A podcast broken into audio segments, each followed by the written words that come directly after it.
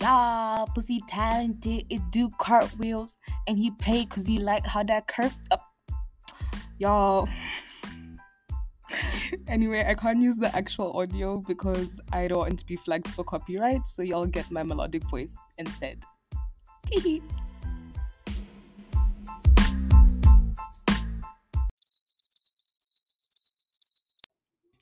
Hey guys, and welcome back to the podcast Claudia, where your host, Erika Kimani, aka me, your girl, gets to make noise on the internet for 30 minutes each week.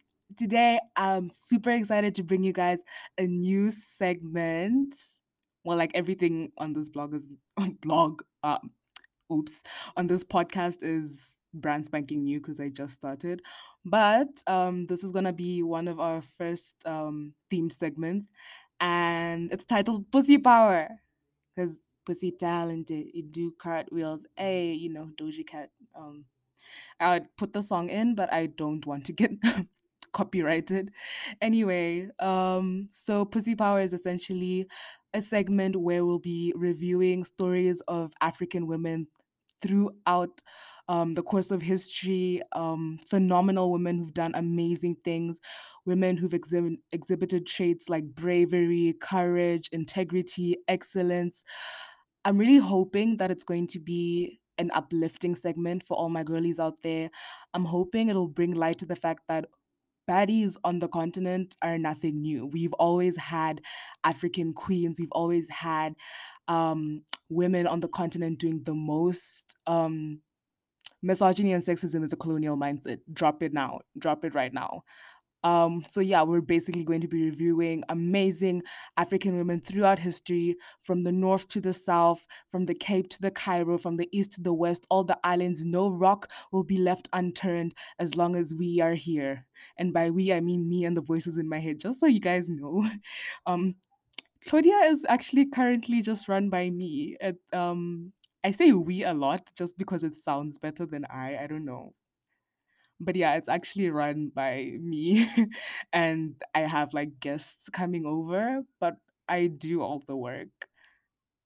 Yeah, um, interpret that how you will. Anyway, for today's episode, today's the first part. Well, the first part of Pussy Power, I decided why start in the north? Why start? Why start in the ocean when I can start at home? So our first case study is going to be that of a home girl a girl from home. We're going to be looking at the story of Ntebogang Ratshosa. Let's get into it. Okay, so picture this. The year is 1916. Kgosi Seepapitso III of the Bangwaketse was just murdered in his khotla by his brother.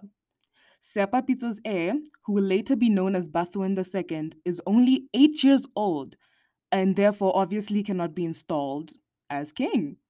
But have no fear, two women shall rise to safeguard the interests of the Bangwaketse royal house and tribal administration.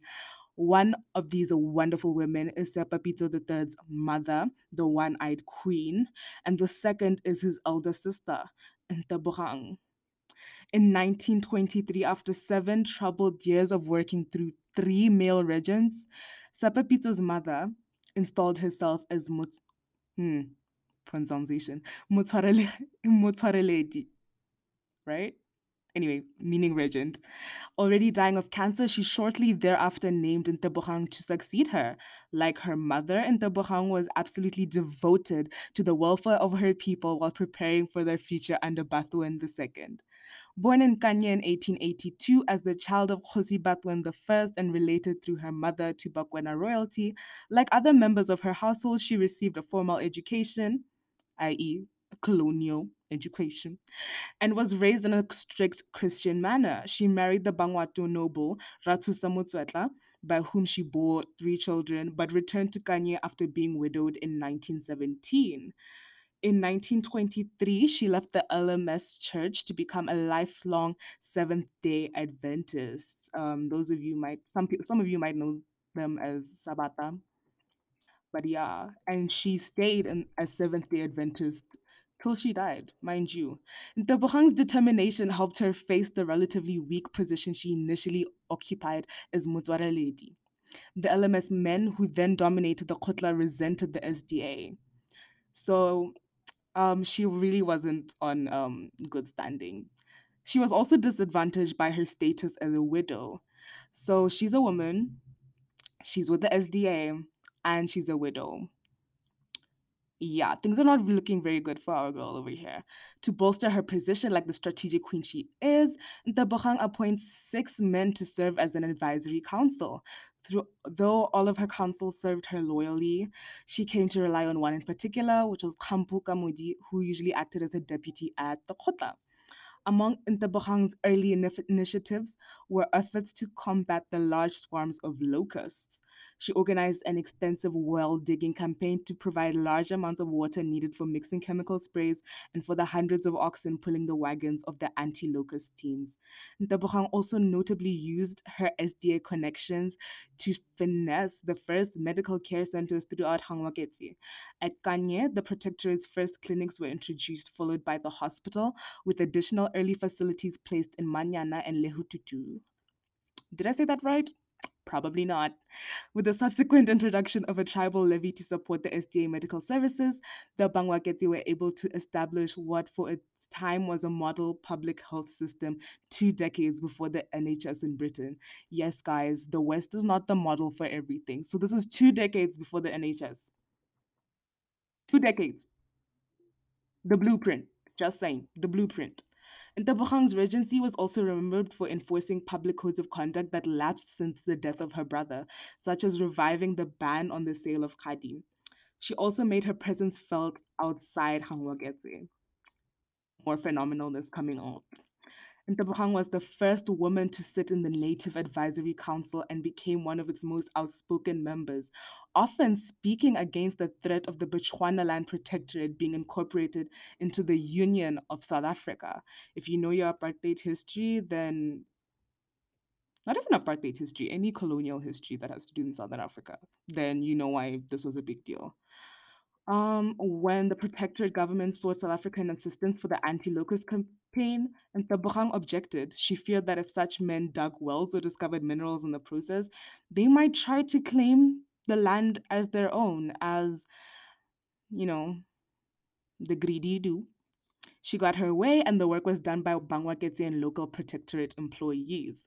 Through the Native Advisory Council, Ntebogang also obtained money to greatly expand the piped water scheme in Kanye and set up bull camps projects with her nephew, which her nephew subsequently continued as and expanded. Um, I don't want to get into every single thing that Ntebogang did throughout her lifetime, but um, there's something that I think we should look at.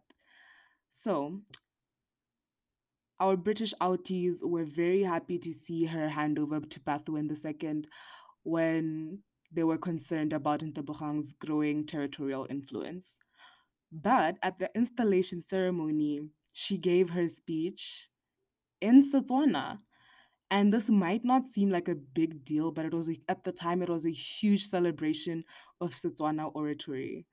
She said, Rich and poor are presented to you. Liars are also presented to you. Whatever he be, everyone is yours. They are like the wives of one man. Wives of one man never love each other, and these wives of yours will be like that. And for many years thereafter, she continued to offer wise counsel to royals and commoners alike, while devoting much of her time to the Seventh day Adventist Church. And I think that's where her story ends. So we have the story of a woman who um, overcame obstacles in her rise to regency, um, who was secure in her fight to avoid Botswana being incorporated as a the Bechuanaland Protectorate being incorporated as part of the South African Union. Um, she stood up against um, she stood up against the protectorate quite a bit, and she was not best friends with the British, which is not an easy thing. It's not easy to be to oppose your colonizer. Let's be real. Um, But yeah, her rule and that of other regents, like that of her mother and Muhammad, Mo, hmm, Mohum, hmm, like that of her mother, was significant as they herald an era where women in Botswana could take an increasingly active role in politics. Ntebogang died in the year 1979. Um, I think that's given us quite a bit to reflect on. Thank you guys so much for tuning in. Um, much love. Have a lovely week. Keep it pushing. Um, giving up is for pussy ass bitches. So keep pushing, keep going. You've got this. Mama believes in you. Um, sending blessings your way. Let's go out and determined to do good. Let's do it. Bye.